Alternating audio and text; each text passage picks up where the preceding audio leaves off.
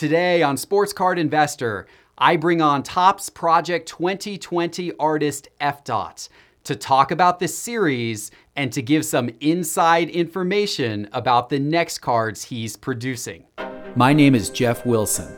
By day, I invest in tech companies, and at night, I invest in sports cards. Join me on my journey to profit from the hobby we all love.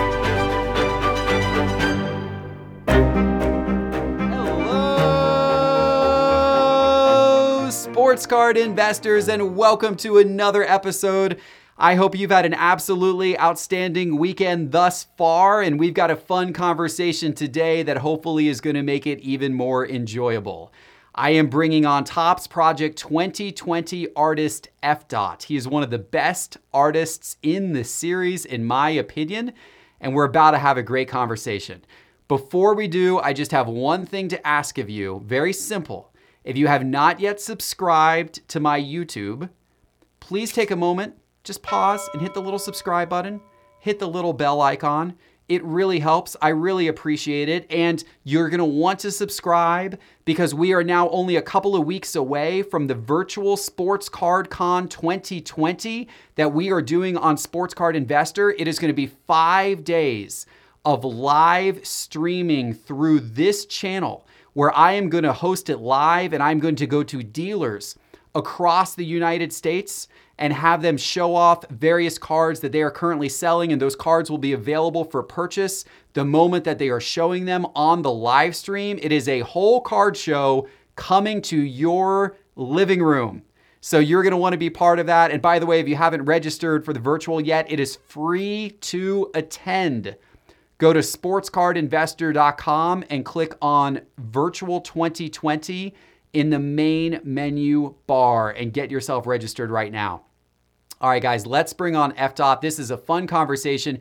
We get to learn a little bit of, about his background. We talk a little bit about business and the business of art and how that works. And then we talk a lot about Topps Project 2020 and the various cards he's created, new ones that are coming up, what he thinks of the market, how he thinks, you know, what he thinks about the prices that have gone up and down and the various art that's being produced. It's a fascinating conversation. I think you're going to enjoy it. So without further ado, let's get it started. F. Dot, welcome to Sports Card Investor. Hey, thanks so much for having me. How you doing? Man, I'm doing great. It's great to talk to you today. I'm excited to hear more about all of your cards and the work you've done for Topps Project 2020. Right off the bat, I got to compliment you because you've got some of the best looking Topps Project 2020 cards and I also feel like you you put so much into your cars in terms of the symbolism and the and the kind of the little figures, the little things, the nuances of the card. I, I feel like you probably spent a lot of time thinking about each of these. Thank you, man. Thank you. I appreciate that. Uh, yeah, I've definitely been trying to raise the bar with each card, and I think that's something I do with all my artwork. Though, is I always like to do research. I always like to find little interesting things that mean a lot to a few number of people and then that makes the art really special for some people. So just trying to take that to each of the cards for sure.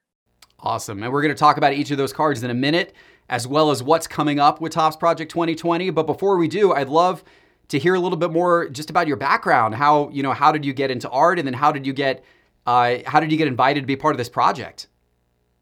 Sure. Yes, I can give you the short story.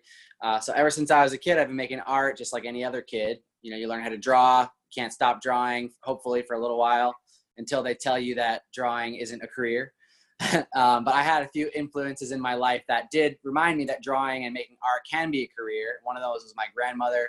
My grandmother was an artist, uh, especially in her later years. And then when I had to eventually choose like what I would study after high school, even though I loved all the art classes, I wasn't sure if I could make a living as a fine artist. So I studied graphic design and that allowed me to bring all my interests together into one area like photography video. I was also really into skateboarding at the time and so like reading those magazines and watching those videos really influenced me a lot. And then i studied graphic design uh, worked at a bunch of different jobs like agencies brands and tried starting my own thing like multiple times. And then just in the last few years i started to have more success with it and getting the kinds of projects that i want to get. Um, there was definitely a turning point in those few years where like I basically lost everything that I owned from a fire, which was wow. a crazy moment. And that reminded me of like why I started creating art. And it helped me get move forward and like become the optimist that I am today. That's awesome. That's awesome. And as an entrepreneur, I love hearing about stories of perseverance and people who had to, you know, kind of push through to make something happen. Getting started as an artist, I imagine has to be one of the most difficult things, getting that early traction, getting, you know, getting over the hump to where you go to basically where you're the starving artist and you're just, you know, desperate for people to buy your work to actually where you start to hit the mainstream, you know, to where you are today. What is that what is that transition like? What was that like for you? Man, it's hard for sure, especially because a lot of artists, yeah, they're told these different stereotypes of like you can't make a living with this or they don't have those people in their corner.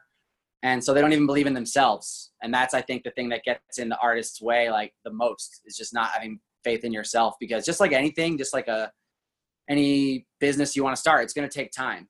And it takes a lot of perseverance and and finding that inner motivation of like not just for the money like you have to have some passion around this too. So a lot of times like artists will enjoy like seeing illustration artists. Like i love how they draw. I want to draw like that but then they try it and it's actually they don't like it as much as they thought they would. And so it takes some like just exploratory phase to like get to actually find the gift that you want to spend the time on. Um, and i can't tell you how many times i got taken advantage of as an artist early on. I like undercharged or i just didn't value my own time and my own work. Um, and it, it sometimes it just takes like having the right people around you too to like snap you out of it and and remind you like that your art is worth something and you you know it's not just trading time for money like you do at a lot of uh, typical entry level jobs. It's different. Like you have a certain way that you draw your line and that's unique from everybody else. And the more you refine that technique and the more confident you become just like one foot in front of another you start getting better clients and better projects and starting to develop a style as well yeah, and then you're selling based on value, not based on time. And that's something that every business professional, especially in like a professional services field, which you know, to a degree, I think when you're starting as an artist, or especially if you're a graphic designer, you are kind of in the professional services field where when you're starting, you are trading your time for money. Like that's the trade and you're billing by the hour. That's, you know, often, you know, whether you're freelancing or contracting or whatever, or if you have an agency, like I own an agency and you bill by the hour, but then you try to transition into value based billing where you're not billing by the hour, but you're billing based upon the value of your end product. And, and our agency, thankfully, as we've grown and have gotten larger and larger clients, we've been able to we've been able to do that, but that's a difficult transition. It takes time. And as an artist, that sounds exactly like what you're talking about. Like you need to transition away from the I'm just painting this commission by the hour to actually what I produce has a lot of intrinsic value beyond how much time it could ever possibly take me. Definitely. And I think it's it's hard pill to swallow that sometimes my art just won't make it into the hands of the people that want it simply because they can't afford it.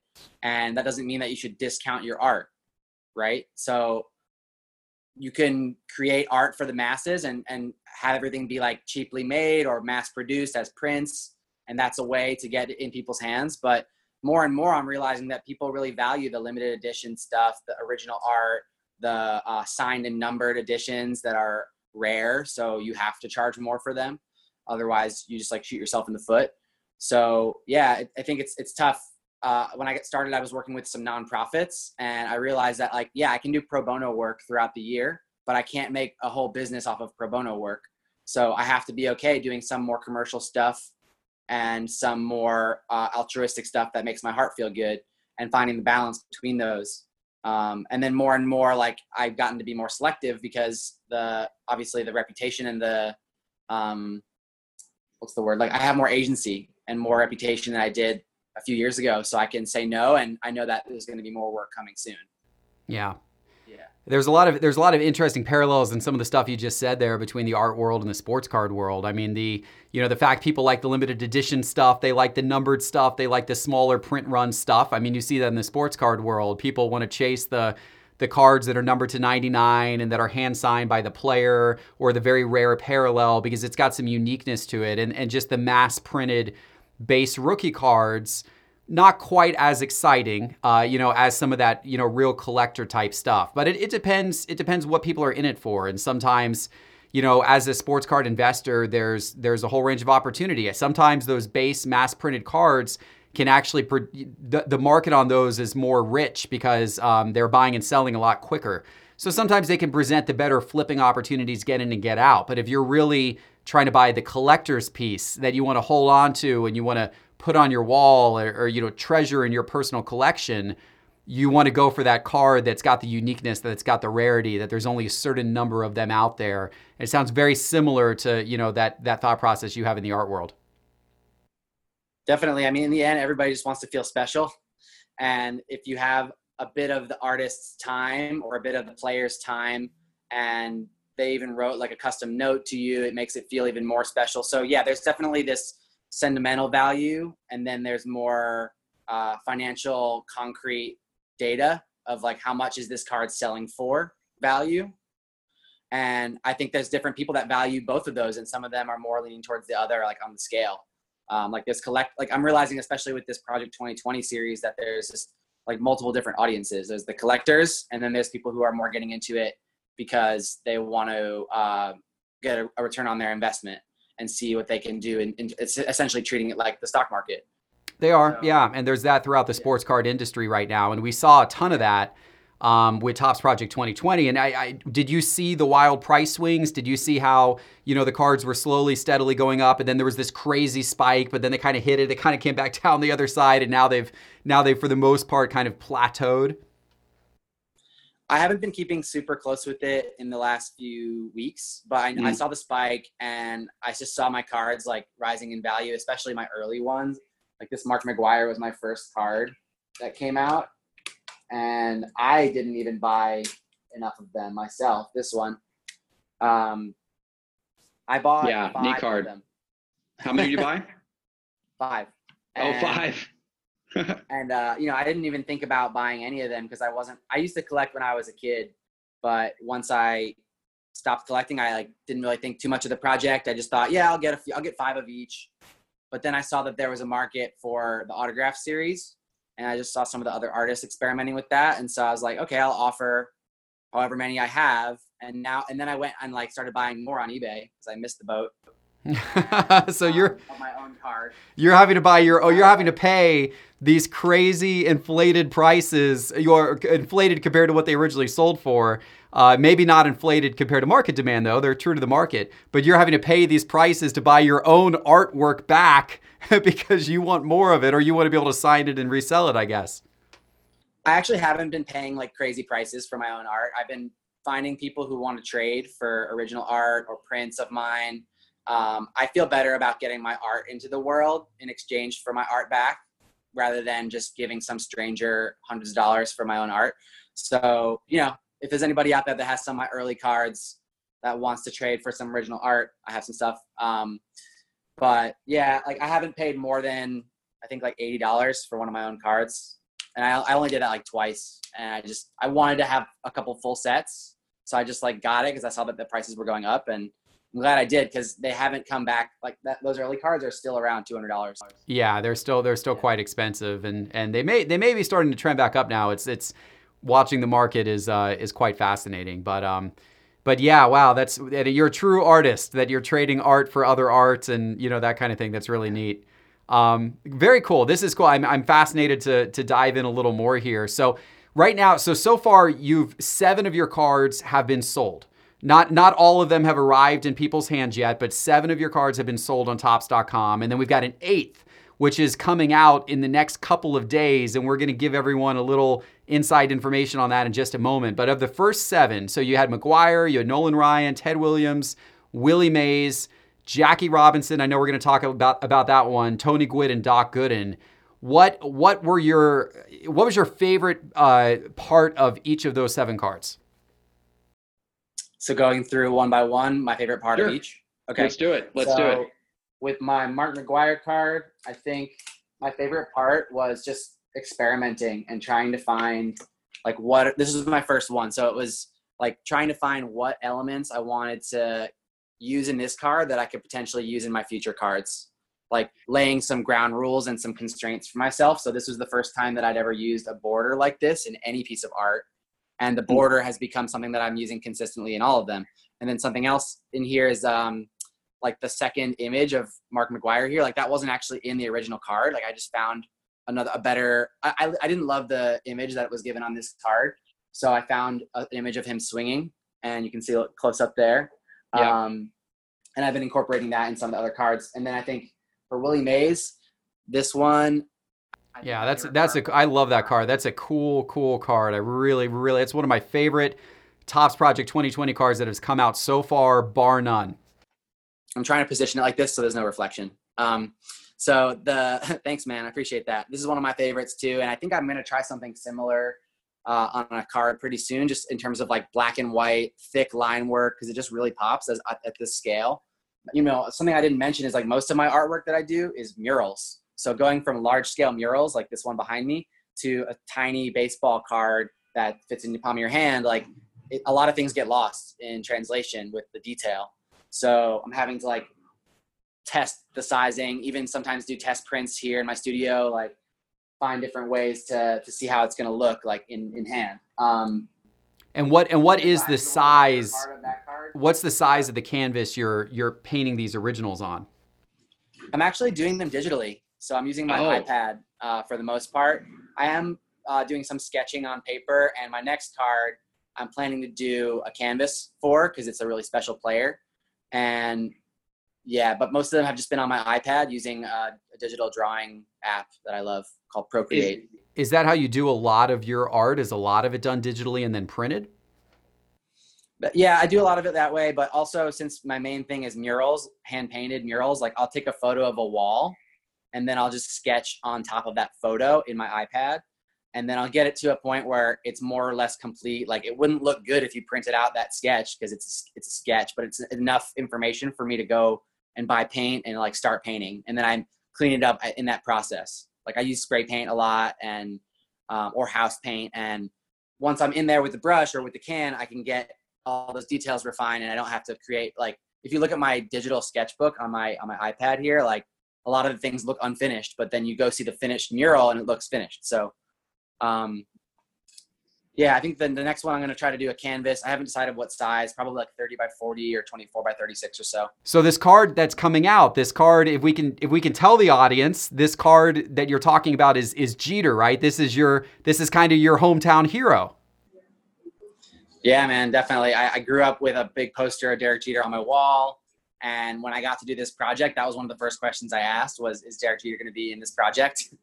And uh, yeah, I'm excited to do this one. I'm going to do it a little bit differently than my other cards. I'm going to be doing a, a full hand painted canvas.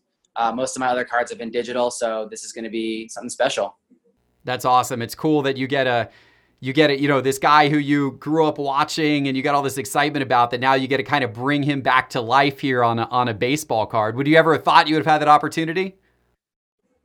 Definitely not. I think when I was a kid, I, I didn't even know what graphic design was and what, what art was at all. Like I was just going based on what I had around me.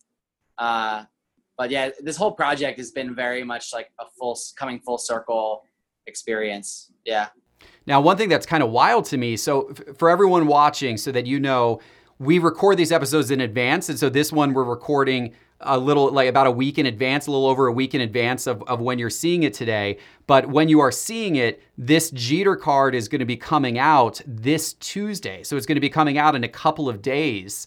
Uh, so, and, and the crazy thing is, even though, you know, we've recorded this a little in advance, we're sitting here talking about this Jeter card but you actually haven't started to make it yet. So this is like very much a real time thing where you and I assume the other artists, I know Blake Jamieson was similar when I talked to him.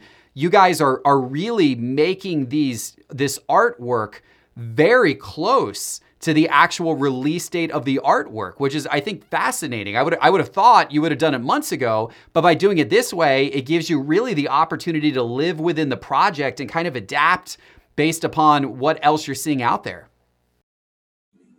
I know that some artists uh, did the whole set in advance, but I decided that I wanted to do two in advance and then see how the project was going. And I actually have started the Jeter card. I haven't finished it yet, but that was one of the first cards that I started sketching actually in the early in the project. Um, I wanted to get started on that card. I had no idea when it was going to release, but I just started sketching it already.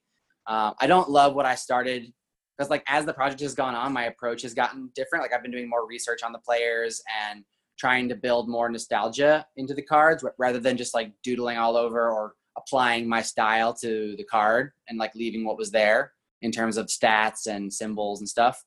Um, there's definitely a couple cards that have come out that I like really like went over the top with the symbols. And I think finding that balance of like a few things that you notice right away and then a few things that you don't notice right away that you keep coming back and like finding more Easter eggs in the card. That's like what I'm aiming for. Very cool. And I know one of those cards that has ha- had a lot of symbolism built into it, and it's it is a card that's very much of the moment right now. Is the Jackie Robinson card? Can you talk a little bit about that card and what it means, what it means to you, all that type of thing?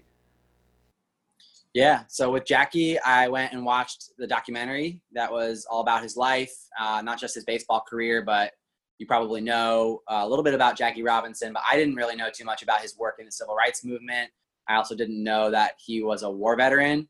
So there were a lot of stories that I wanted to include in, in the card.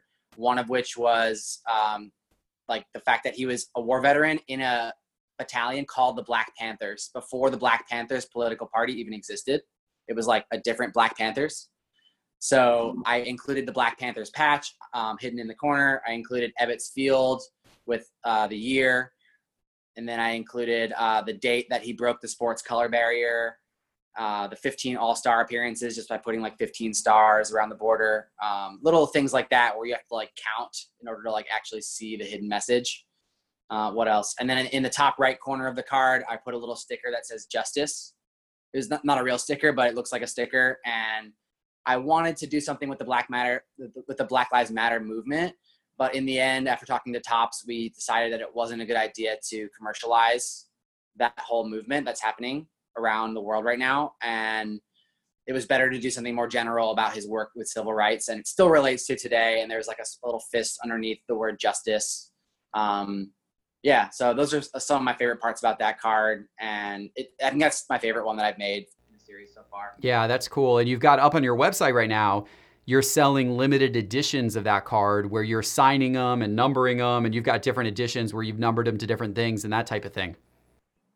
Yep, and with the autograph series, we're using uh, we're partnering with a different charity for some of the autograph cards. So with the Jackie Robinson card, I did a whole charity sale that was some selling some original art, selling some prints that I had, um, selling the Jackie uh, autograph cards, and it was all it all had um, some of them were 100% to this nonprofit called Color of Change that helps to uh, improve the social justice issues that we have today.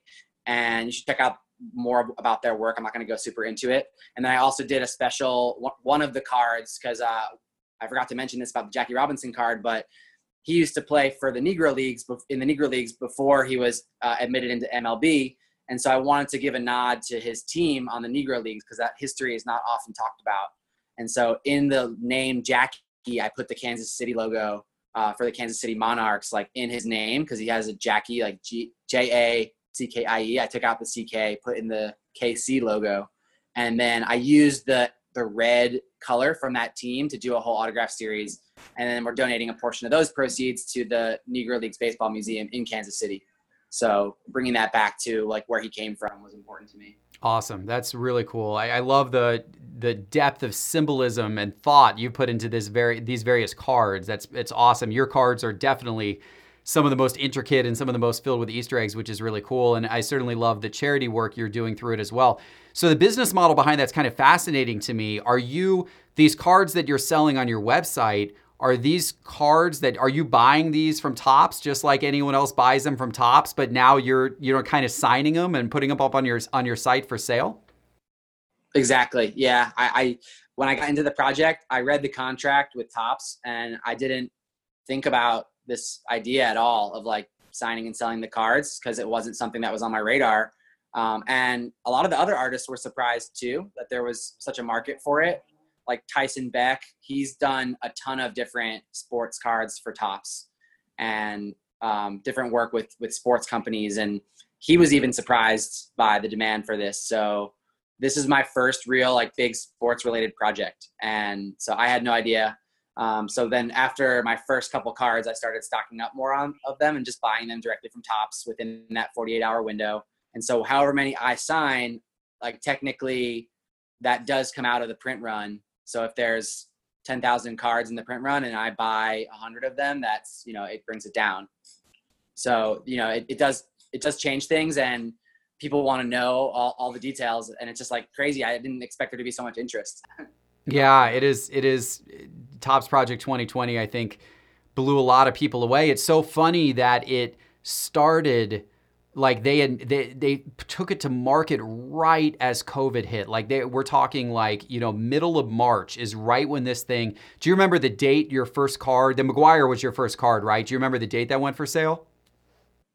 It might have been i think the 26th of march yeah, so I mean that is right during the period. So that that the 26th was a couple of weeks after sports paused, and the sports card market, by the way, during that period of time, it was down 30 to 40%. I mean, the 26th was a pretty low point for the sports card market.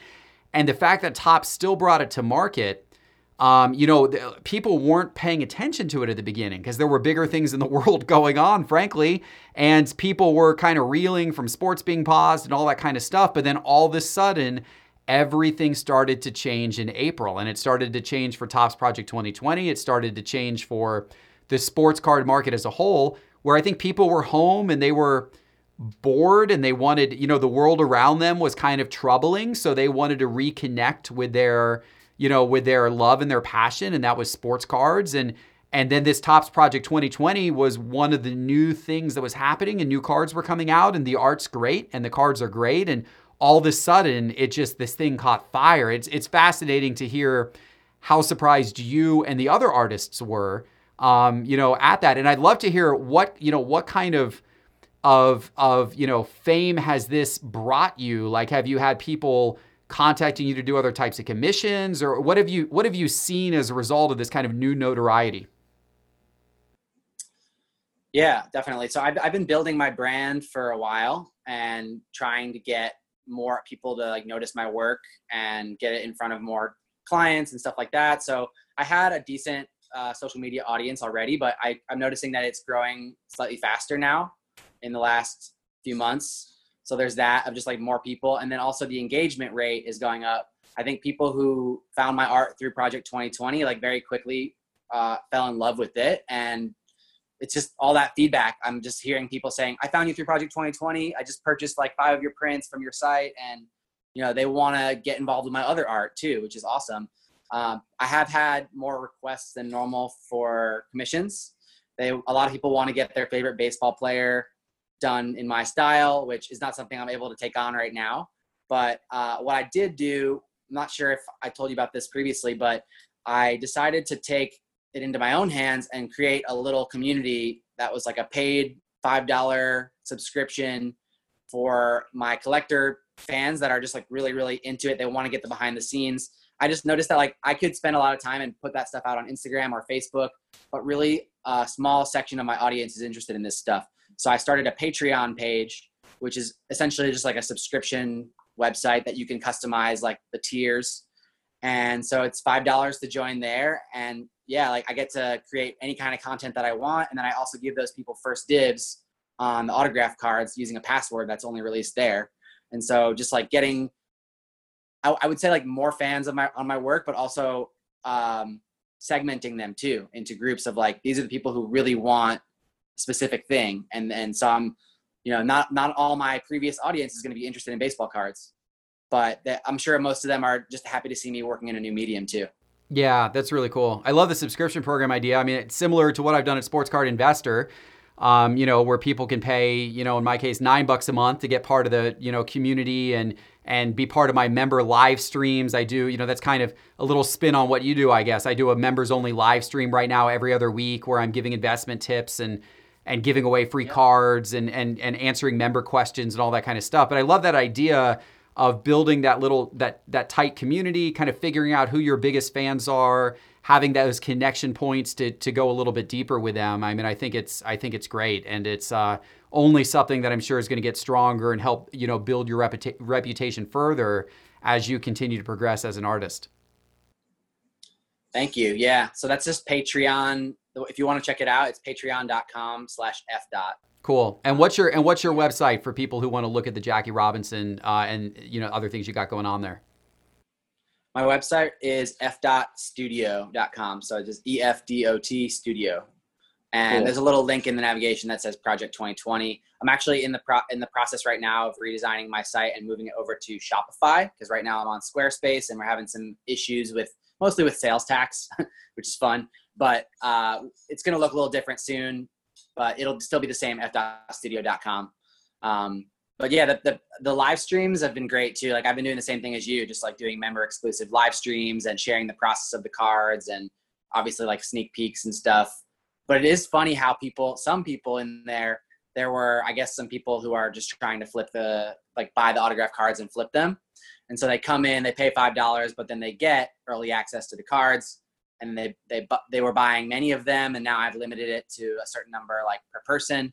Um, and then some people would even like screenshot my content in there and share it outside yeah. of there, and then it would end up in someone else's hands. And at one point, someone was trying to sell my Tony Gwynn card on eBay, but it wasn't even my finished card; it was like a sketch of the card, and so it makes me look bad.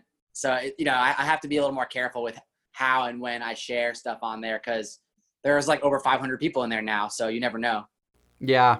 Well, congratulations on the success of the growth of your membership program. But I mean, we've had some of the same struggles at Sports Card Investor. I mean, that's that that happens, and what you have to do obviously is just kind of try to orient the value of what you're providing so it can't you know it can't it can't as easily be copied and, and distributed and that type of thing i mean i think the you know the connection points that we're trying to build with our audience through the live streams and that type of thing that that you know that type of stuff can't be copied as easily as someone just taking an email you've sent out and copying and pasting it. So it's something we're working on at sports card investor. We've actually kind of have a whole plan for how we're going to evolve our membership here in the next couple of months to make it to make it even more connection points directly with the members um, so that you know that kind of stuff you know if, if it happens it just doesn't really matter because that's not as much where the value is um, but it's um, you know, you know, you got to take the bad with the good. But the great is that you've built up 500 plus members at this point who who are passionate enough about your brand and the art that you're building to want to to want to be part of that. So, congratulations. That's that's that's really awesome. Thank you. Yeah, I like being able to have a noise-free place to communicate with them because yeah. everything I post on there just goes straight to their email inbox, and they can choose whether or not they want to open it. But at least I know that they're going to see it, and it's great. Yeah, I'm loving that website so far. And I hadn't made I hadn't ever used Patreon before, but I'm a big fan. Yeah, yeah, Patreon's a great Patreon's a great site. We don't use that, but I know a lot of other content creators do. Um, and I've signed up for some Patreons of of other. Uh, I'm on a Gator football Patreon, a Florida Gator football Patreon, where I'm supporting uh, uh, some podcasts about the Florida Gators and that kind of thing. So I, I know that experience well. It's uh, cool. it's pretty cool. Um, so uh, as we wrap up here, I'd love to hear. So you got 13 cards coming out. Obviously, the Jeter is coming out this week on Topps.com. It's coming out Tuesday, so everyone go check out that Jeter card. It's gonna be awesome to see what the final product looks like there. Um, after the Jeter, you're gonna have 12 more to go. Any that you are particularly excited about? Any that you've got some like kind of clear ideas in your mind? Definitely excited about Mike Trout. That's the one that everyone wants to see uh, since he's still playing. I'm excited about Roberto Clemente. Uh, I had a, a bat card of Roberto Clemente when I was growing up. I still have it, and that's my favorite card that I've ever owned. So I'm excited to do my own Roberto Clemente, and I'm probably going to put the uh, Puerto Rico flag on that card. So that's going to be fun for all the Puerto Rican fans out there, all the Roberto Clemente fans. Um, and Ken Griffey Jr. It's like obviously Jeter, Griffey, and Mike Trout are the top three players in the series in terms of their notoriety. So I'm excited for all those. And Frank Thomas, I got a bunch of them excited for. Yeah. It's, it's, it's pretty funny to see like friends reach out and say, Oh, I just saw you're doing this project. Like I just found out about it, even though I've been posting about it for months can you make you know save me a Frank Thomas card or save me a Nolan Ryan card? And I'm like, sorry, you might have missed the Nolan Ryan, but you know, it's like yeah, it's fun. I'm excited about all these cards. Then it say say you got to go to topps.com and buy them just like I do. you know, it's you don't get any special treatment. You got to go buy them just like they do. I have been saving a few. Like I bought more Jackies because uh, I think that one's my favorite so far. So I'll be giving those to family and friends uh, if they don't sell out. And then, yeah, I'll, I'm guessing they'll sell out over time. But it's uh, yeah, I'm stocking up on my favorite ones definitely, so I can have because I'm also investing in my own art. I'm betting on myself here. So if I hold on to them for a few years, like who knows what the value will be.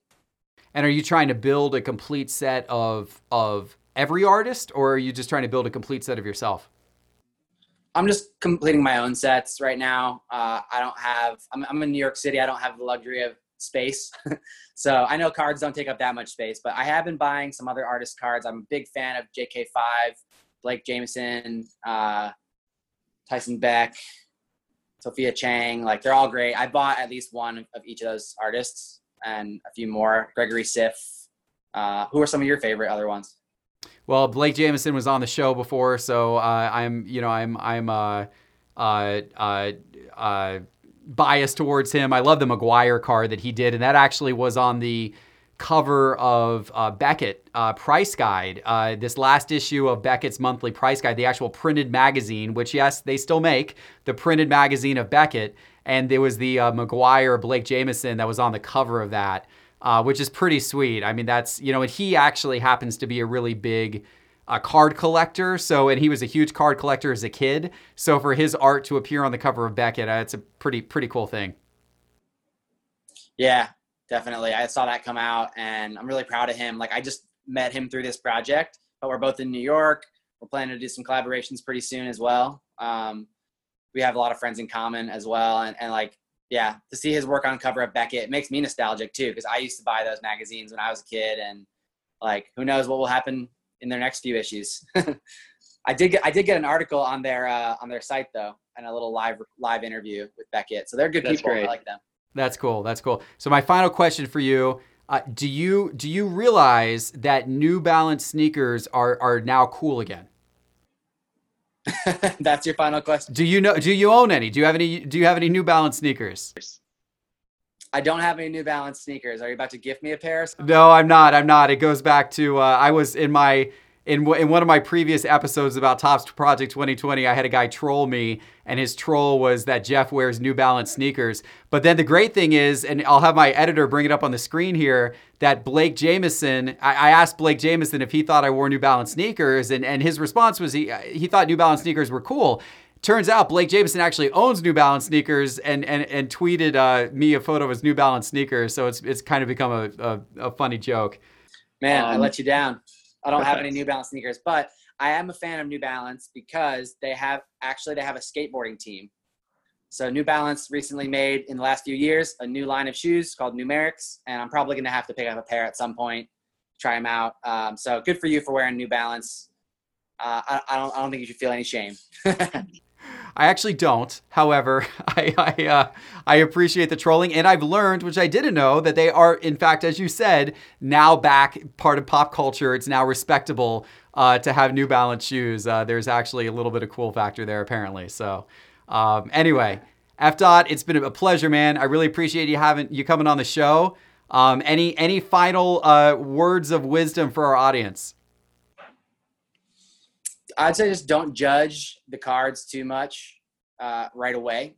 I know there's going to be that instant reaction, but let them grow on you. Like enjoy the art of the card and not just the investment opportunity of it.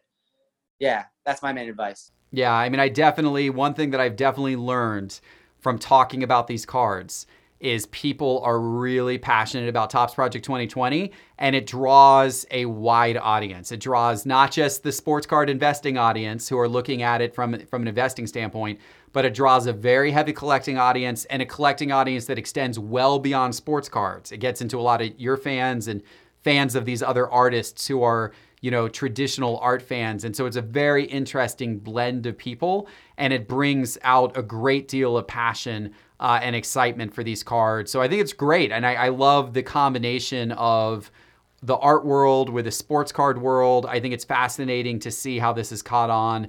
And I hope that we continue to see more of these types of collaborations in the future. I hope so too, but it's going to be hard to uh, to do something like this for 2021. Like I can't imagine Topps doing the same thing again with different artists. It just wouldn't feel quite as special. Yeah, they they hopefully hopefully they'll wait a few years. Maybe there will be a project 2025 or 2030, but um, I think uh, I think 2020 uh, should stand alone for certainly a bit of time. For sure. Awesome, Efdot. Thanks for coming on, man. Have a great rest of your day. All right, guys. I hope you enjoyed my conversation with Efdot. That was a fun one. Definitely go check out his website, check out his Patreon as well. And also, if you haven't yet, check out the virtual Sports Card Con 2020 that me and my team at Sports Card Investor are putting on in just a couple of weeks. It's free to register. Go register right now. Go to sportscardinvestor.com and click on Virtual 2020 in the main menu bar. All right, thanks so much for watching, everybody. Enjoy the rest of your day, and I'll see you back again in a couple of days with my next video. Take care.